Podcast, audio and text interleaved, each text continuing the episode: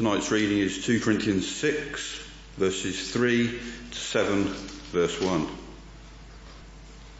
We put no stumbling block in anyone's path, so that our ministry will not be discredited. Rather, as servants of God, we commit ourselves in every way, in great endurance, in troubles, in hardship and distress, in beatings, imprisonment and riots, in hard work, sleepless nights and hunger, in purity, understanding, patience and kindness, in the Holy Spirit and in sincere love, in truthful speech and in the power of God, with weapons of righteousness in the right hand and in the left, through glory and dishonour, bad report and good report, genuine yet regarded as impostors, known yet regarded as unknown, dying and yet we live on, beaten and yet not killed, sorrowful and not always rejoicing, poor yet making many rich, having nothing and yet possessing everything. We have spoken freely to you, Corinthians, and now open wide our hearts to you. We are not withholding our affection from you, but we are, but you are withholding yours from us. As a fair exchange, I speak as to my children. Open wide your hearts also. Do not be yoked together with unbelievers. For what do righteous and wicked have in common? Or what do fellowship and light have in darkness? What harmony is there between Christ and Belial? Or what does a believer have in common with an unbeliever? What agreement is there between the temple of God and idols? For we are the temple of the living God, as God has said, I will live with them and walk among them, and I will be their God, and they will be my people. Therefore, come out from them and be separate, says the Lord. Touch no unclean thing, and I will receive you, and I will be a father to you, and you will be my sons and daughters, says the Lord Almighty. Therefore, since we have these promises, dear friends, let us purify ourselves from everything that contaminates the body and spirit, perfecting holiness out of reverence for God. Dave, thanks so much uh, for reading for us. Uh, before I speak, let's uh, let's pray. Father, I thank you for your word. I thank you for uh, the truths that it contains. Father, I pray that uh, you give me courage as I speak. Uh, give us all soft hearts. Help us to be attentive to your still small voice. In Jesus' name, Amen. if somebody was to ask you uh, tonight or at some point in the week, uh, what are the marks of authentic gospel ministry? Uh, I wonder, I wonder what you would say. I mean, we'd want to say that it was straightforward, right? We want to say that gospel, authentic gospel ministry is marked by, well, literally just sharing the good news of the Lord Jesus with people and then watching them fall over themselves uh, to read the Bible with us as they grow in love and knowledge of the Lord Jesus himself and watching countless lives transformed by Christ. Now praise God, there are times when it does seem like it's, uh, it is like that.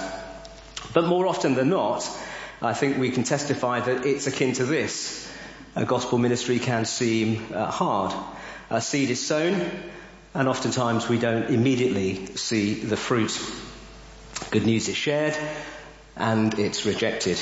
Uh, we live for Christ and find ourselves being reviled. So, what are the marks of authentic gospel ministry? as we look at uh, the life of the church here at LCBC, um, and as we look at the different areas that we serve in, what might you say are the marks of authentic gospel ministry? What does it look like? Uh, and how would we know if we're doing it right, the way that God wants us to do it? Well, as we've journeyed through uh, 2 Corinthians, uh, Paul's been telling us. And as we look at our reading tonight, I want us to see a couple of things. Uh, firstly, what are the marks of authentic gospel ministry? And secondly, what threatens authentic gospel ministry? So firstly, the marks of authentic gospel ministry. Uh, for Paul and for us, the marks of authentic gospel ministry have their roots in the things that Paul's been sharing with the church in the letter so far. In chapter 3, uh, Paul told us that we're ministers of a new covenant, uh, one that's not based on the letter, uh, but on the Spirit of Christ. And then in chapter 4, Paul reminded us that this ministry is a ministry of grace, and uh, that we're not to tamper with the truth, but to present the truth openly and to present it clearly. And chapter 5, we were told that uh, our call is to witness as ambassadors of Christ in the world, uh, persuading others of the glory of Christ because of what God has done in and through Christ. And as we read in 521 last week, we read, uh, Who for our sake made him who knew no sin to become sin for us, that we might become the righteousness of God. That Christ has paid the price, and we get Christ's righteousness. So authentic gospel ministry is rooted in great joy. That's the lens with which we're to see authentic gospel ministry. And in chapter 6 verse 2, Paul tells us that now is the day of salvation. That everyone needs to make a decision as to who Christ is today, before we die. To decide if they're trusting in Christ now or not. And that's the lens that we need to look through to determine if our ministry bears the marks of authentic gospel ministry. That they're rooted in the truth that God has made a reconciliation between God and man possible, possible uh, in the atoning death of his only son. So authentic gospel ministry is done from a position of really resounding and great joy in our hearts. And what I want to do is just briefly lift out three marks of authentic gospel ministry. Uh, firstly, that it involves suffering. Secondly, that it's rooted in the power of God. And thirdly, its content is Christ. Take a look with me at what Paul says in verses 4b and 5 and then at verses 8 and 10. So he says this of his own ministry. In great endurance, in troubles, hardships and distress, in beatings, imprisonments and riots, in hard work, sleepless nights and hunger. And then he goes on through glory and dishonor, bad report and good report, genuine yet regarded as impostors, known yet regarded as unknown, dying and yet we live on, beaten and not yet killed, sorrowful yet always rejoicing, poor yet making many rich, having nothing yet possessing everything. Paul tells us uh, that these he tells us these things to alert us to the fact that ministry, authentic gospel ministry, will be hard. It will result in hardships. He's not telling us this to sadden us, but he's telling us that we might have our eyes open so that we won't be tempted to give in. And the reason it's hard is not because the message in any way is defective. It's the most wonderful news imaginable. But it's hard for at least a couple of reasons. Inward reasons and outward reasons. Outwardly because the Bible tells us that no one is searching after God. Everyone's looking to something to give them ultimate meaning in their lives, and they live for that. Oftentimes good things, but those good things get lifted up to be ultimate things, things that the Bible calls idols. That could be children, it can be work, relationships, political cause, or even our health. And to lift people's affections from those idols onto God is hard. In fact, it requires a work, a job of work that only God can do. And people resist. They don't like having their idols exposed, however gently it's done. So that's outwardly. And inwardly, uh, to be an ambassador for Christ, to tell people of the work that God has done through Christ to rescue them from eternal judgment, and to tell them that they need to make a decision now, well, no matter how gently that's done, it will cause suffering. The anguish of people distancing themselves from us, being branded as intolerant at the school gate or at the toddler group, in the office, or even inside our own families. It's also hard because it requires patience. And Paul said that in verse 4, didn't he? Great endurance is what's required. Authentic gospel ministry is faithful and it's steady. It looks like faithfully serving on the creche. Unglamorous work that enables parents to hear the good news of the gospel. It looks like helping Pete Shaw uh, keep up the, keep the building in good repair. Unglamorous work that means that as a church we can host services and guest events and tell people about Jesus. It looks like looking for opportunities to invite friends and neighbours to guest events and not being afraid of them saying no. But we do need to exercise care. We, our suffering mustn't be because we're being foolish, uh, unkind, uh, or insensitive. There's a balance to be struck in being deliberate and at the same time being gentle. Urgent in our appeal, but wise in how we do it. Secondly, authentic gospel ministry is rooted in the power of God. Uh, take a look with me at verses 6b and 7a. Paul writes, in the Holy Spirit and in sincere love, in truthful speech and in the power of God. Uh, in his gospel, John tells us of the Last Supper that Jesus had with his disciples. Uh, at dinner, he told them that he would send another advocate, the Holy Spirit, who guides us in all truth, the third member of the Trinity, who dwells in the hearts of all believers. And the key thing he does in our hearts now is to make the truth about Jesus and what it means to burn more and more brightly in our hearts, to make it a lived reality. The Holy Spirit reveals to us both elements of the gospel. Uh, he shows us uh, more and more of the love that God the Father has for us. And at the same time, He reveals to us just how rebellious we are. He reveals both of those things at the very same time, how much we're loved and how much we rebel. And as we can see those two things, our hearts are filled with joy. And the Holy Spirit pours the love of God into our hearts as we dwell on those truths. So as we go into the world as Christ's ambassadors with the message of reconciliation, it's motivated only by love. Because we know the joy of God's love, being drawn from darkness to light, moved from death to life. We know that. And we want other people to know that too. For them to know that they need only turn and receive that gift. And as we speak, we speak truthfully. Uh, the sense of what is being said here is that uh, we don't speak words of flattery or only present part of the gospel. No, Paul speaks truthfully to warn against the judgment that's coming for those who don't believe, but at the same time he speaks fully of the love of God and the offer that God holds out of life eternal and life as a child of God. And because salvation is the work of God, uh, the gospel is the power of God unto salvation. And as we speak of the work of God in Christ, as we speak of the love of God and warn of the judgment that's to come, the power of God to save is being unleashed around the world. Paul holds both out, love and truth. I wonder what about us? Um, do we tend to shy away from one end of that or the other when we speak of Christ?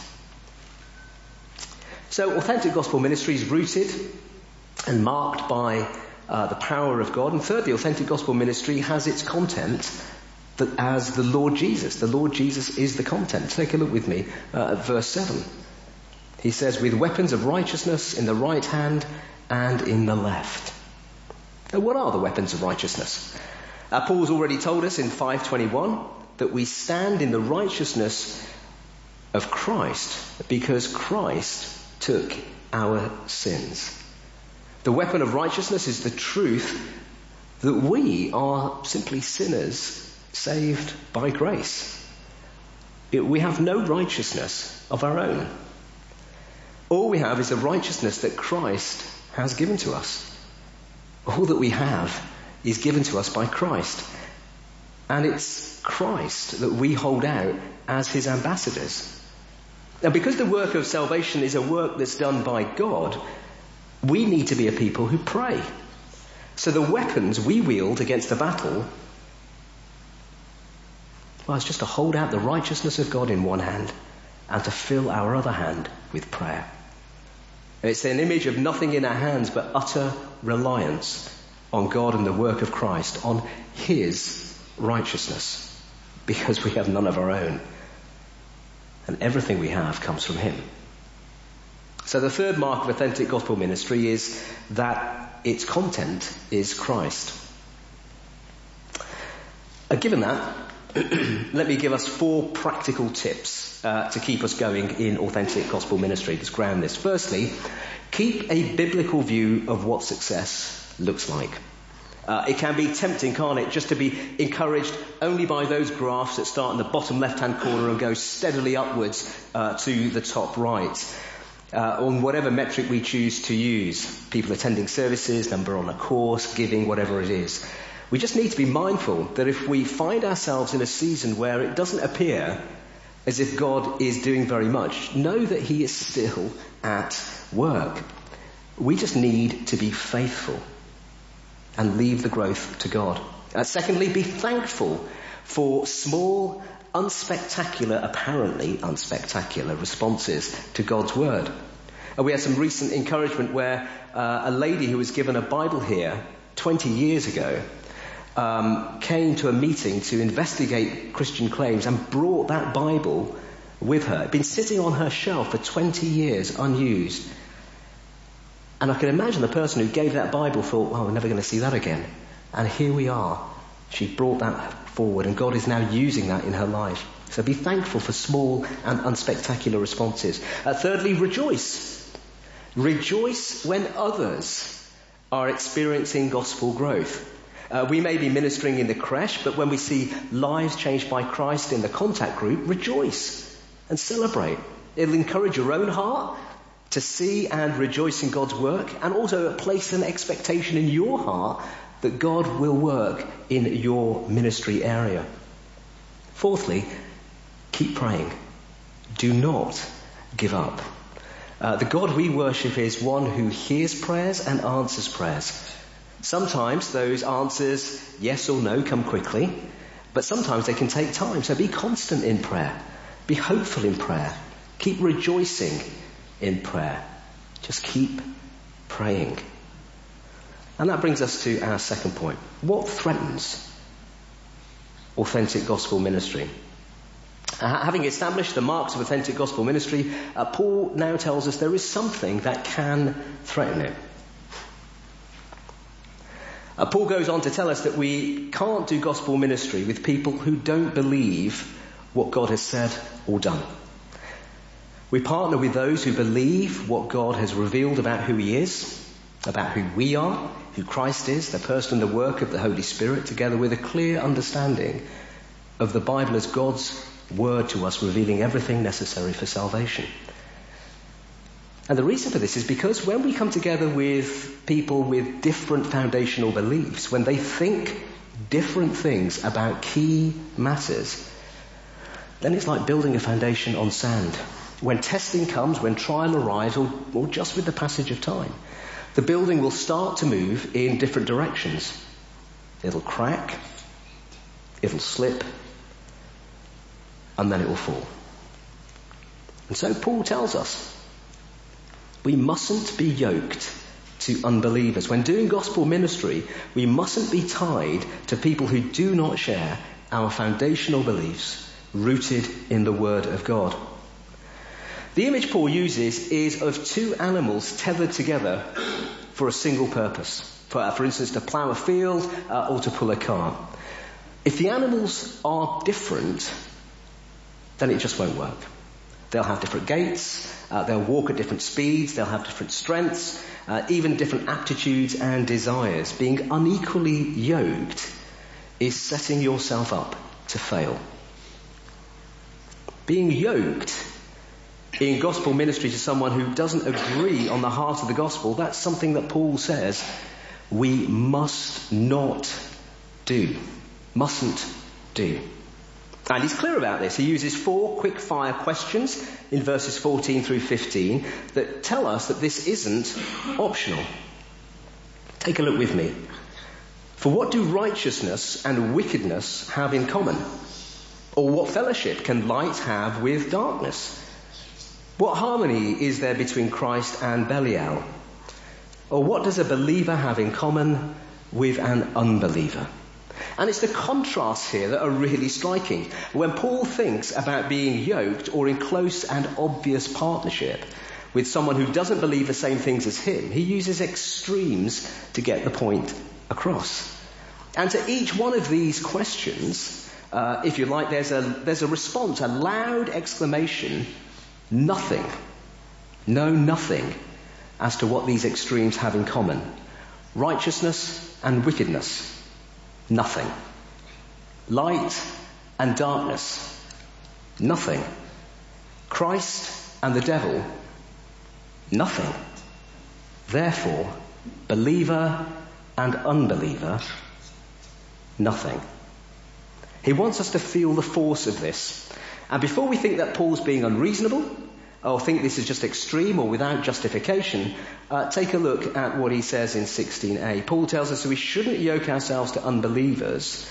And he writes this What agreement is there between the temple of God and idols? For we are the temple of the living God. Now, we shouldn't be in close and obvious partnership or yoked to unbelievers because we're the temple of the living God. Uh, to ground this, uh, we here at LCBC, we're part of that living temple.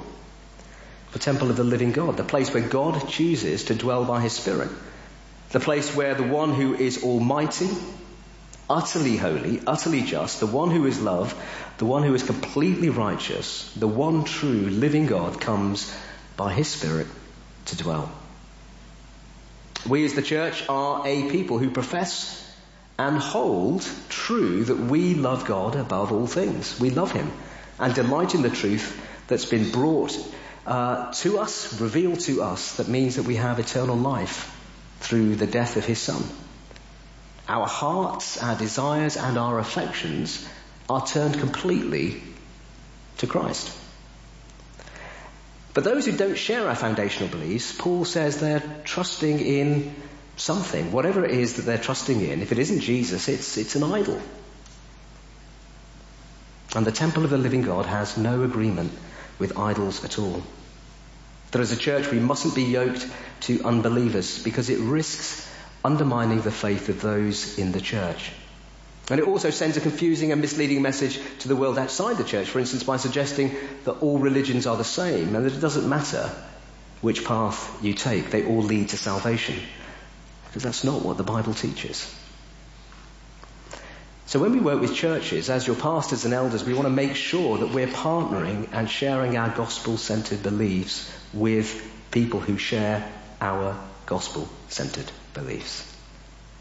That's why we won't engage deeply uh, in close gospel partnership with a local Catholic Church, for instance, because they believe a different gospel. And with major changes afoot in the Anglican Church, uh, as it seeks to push through same-sex marriage, uh, we may find it harder and harder not to be able to partner with Anglican churches and other churches that choose to go that way. So there is a first order application here as it relates to our partnering as a church with non-believers in authentic gospel ministry. That intimate relationship between God and His church. And that is the main application for this passage. But there is a secondary application. And it relates to the most intimate of human relationships, that of marriage. And who should the church marry? Believers, unbelievers, anyone. And it's an important topic because it's so emotive and relatively poorly understood by Christians and non-Christians alike. Partly because the world is not sure what marriage is actually for, what its purpose is. So let me spend just a few minutes unfolding uh, this. Now marriage is incredibly important uh, in the Bible. It's a gift given by God to humanity inside creation. It's a gift that's given by the one who ordained it, the one who knows what it is, and the one who knows how it's to be used. Uh, when all things were good in the Garden of Eden, there's a wedding. Then, right at the end of the book, in Revelation, the end of the Bible, uh, we're told that there's another wedding. This time, the groom is Jesus, and the bride is his church. The Bible account starts with a wedding and it ends with a wedding. Right at the very start, God places something inside creation that points towards the ultimate completion of all things, when all things will ultimately come together.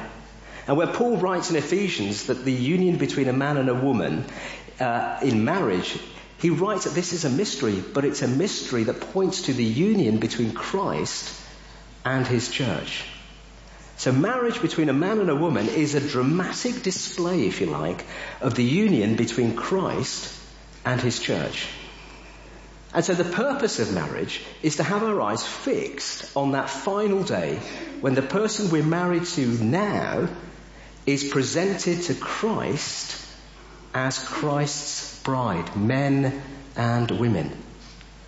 And so the purpose of marriage is to help our spouse to become more and more like Christ, to help them grow in love and knowledge of Christ, and to help them lovingly see the areas of their life where they're not submitting to Christ, and to help them do that. The world tells us that uh, when we start married life that we're like this. Yeah. The best you that there is the best hair you'll ever have, the best body you'll ever have, the most beautiful you'll ever be. And that once you've been married, it's all downhill from there. But the Bible says that on our wedding day, we're more like this an unpolished jewel. But what we will be as we journey through our married lives together, as we bump up against one another, as we take off those sharp edges and polish one another with grace, with love, and with truth, we're actually being made beautiful, growing to be more like Christ, and being prepared for Him. When we marry someone, we see inside them, inside our spouse, something that Christ sees as glorious. And what we do is that we long to see that unpolished gem inside our spouse to become a stone of such beauty that we would long and be pleased to present that stone, that groom of ours, that bride of ours, to Christ on that day of that final wedding. That's the perspective of marriage and its purpose. It's not about self-actualization. It's not about having my needs met. But it's, and it's not about having someone serve me. You know, all of those things are what bridal magazines tell us. But actually, it's using everything that you have, all of your resources, to bring out the beauty of your spouse, to bring out the Christ likeness in your spouse, to ready them for the real wedding day the wedding of the Lamb and his church, us. So, if that's what marriage is for, who should we as pastors marry? To keep this simple, let's assume that there are three young, unmarried couples in our fellowship. And they come forward to us and they say, we're engaged. Can you marry us? What should we say? Couple one, both Christians. Couple two, neither of them are Christians. Couple three, he's a Christian, she isn't. Who should we marry? And this is where lots of people get confused. Some say, well, you should only marry the Christians. They're Christians, just marry them. Others say, well, actually marriage is a good social thing. Doesn't matter. Marry them all. How are we to decide? How are we to decide? The question that we have to ask is are they moving, as a result of marriage, are they moving toward Christ or away from Christ? Is their relationship as a result of the wedding on a better footing before God, before God, not in the eyes of the world? Is their relationship on a better footing before God as a result of the wedding than it was before? Are they moving toward God or are they moving away from God? Christians, Christian man, Christian lady who want to get married. The answer, I think, is yes. They are looking to move closer to the Lord.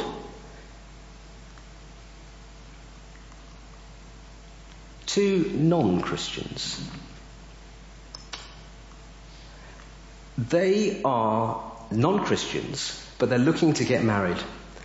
Before they get married, their relationship is what the Bible called sexually immoral, fornication. So they're moving from sexual sin into a blessed sexual union, an exclusive, a covenantal commitment, and they are recognizing God. They are bringing their relationship to Him. They're expressing a desire, albeit small, and maybe at times the motives are confused, but they are making a step toward God. So yes, we can marry them. We can celebrate the union. They're equally yoked. What about this? What about when one says that they are a Christian and the other says that they're not? Should we marry them? A problem here is that the Christian, he's saying that he loves Christ. He wants to live with Christ at the center of his life and he wants to grow to become more and more like Christ. He's saying that he wants Christ over all things, but he wants to marry a girl who doesn't know the one that he says is the most important person in his life. And if he puts marrying someone who doesn't know Christ and trusting Christ, he has marriage as an idol and he's yoked himself unequally. He's stepping away. He may say with his lips that Christ is sufficient, but then he lives in a way that reveals that he can't live without this lady. He's turning away from Christ. He's taking a step away from Christ. So that's the test. By marrying this couple, is the, is the relationship on a better footing before God than it was before? And in that case, it isn't. Are they stepping toward Christ together, no matter how falteringly? Or are they stepping away from Christ? And that's why, as a pastor, I can't in good conscience marry a professing Christian with someone who's not a Christian. Uh, but aside from the theology, there's, there's all huge practical implications as well. If, if, if he marries a non-Christian, there'll be huge areas of his life that he will not be able to share with his wife. There'll never be meaningful Bible study or prayer. She'll never really understand what drives him, why he thinks the way that he does, why his priorities are the things that they are. Uh, will he attend church alone or when she thinks she wants to? But how about small groups and hospitality in their house? Will that even be possible? How will he decide how much money to give for gospel work?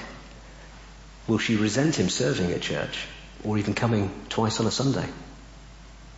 It's hard, isn't it? It's really, really hard. Either Christ will be his first love and then his wife is pushed to the margins, or his wife will become his first love and Christ will be pushed to the margins. And in both of those situations, it's, it's, it's really, really unpleasant. If marriage is about getting him and his spouse ready for that ultimate wedding feast with Christ, how will she help him become like Christ if she doesn't know the sweetness of Christ for herself? How can she help him with that? The most likely thing to happen is that his love for Christ will lessen or it may even turn cold. Being unequally yoked is neither easy nor fun. Sometimes it happens when one of the unbelieving couple uh, come to Christ after they've been married. And the call for them, if it's safe, is for them to stay in the marriage and pray and witness to their wife or their husband.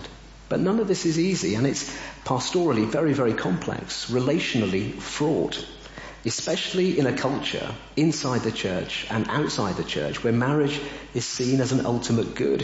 You know, it's an idol. But just as it's right for the church to live for and be faithful to Christ, the church being the bride of Christ, we too must be faithful to Christ as Christians. And I know this is perceived by many as hard teaching. As Paul says, uh, we have to ask God by His Holy Spirit to help us to speak to one another in sincere love, in truthful speech, and in the power of God. To be equally yoked needs us to have the power of the Holy Spirit to blaze this truth, the enormity of this truth, into our hearts.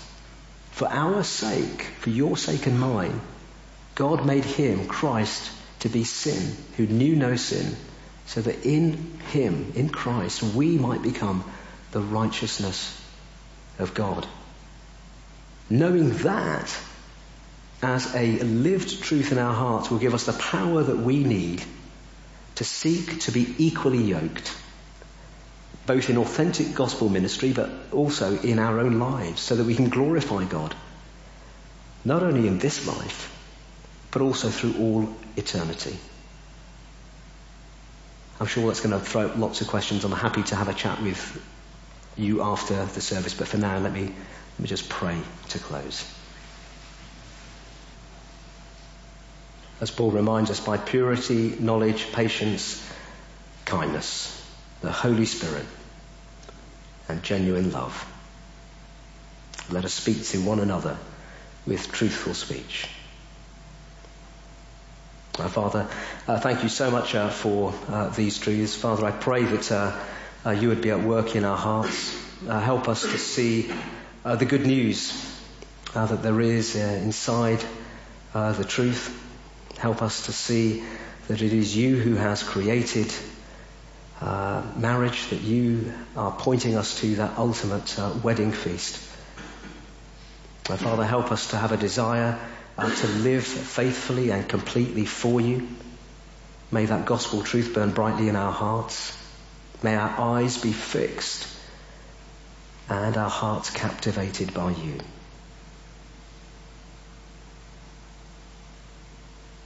Help us to yoke ourselves equally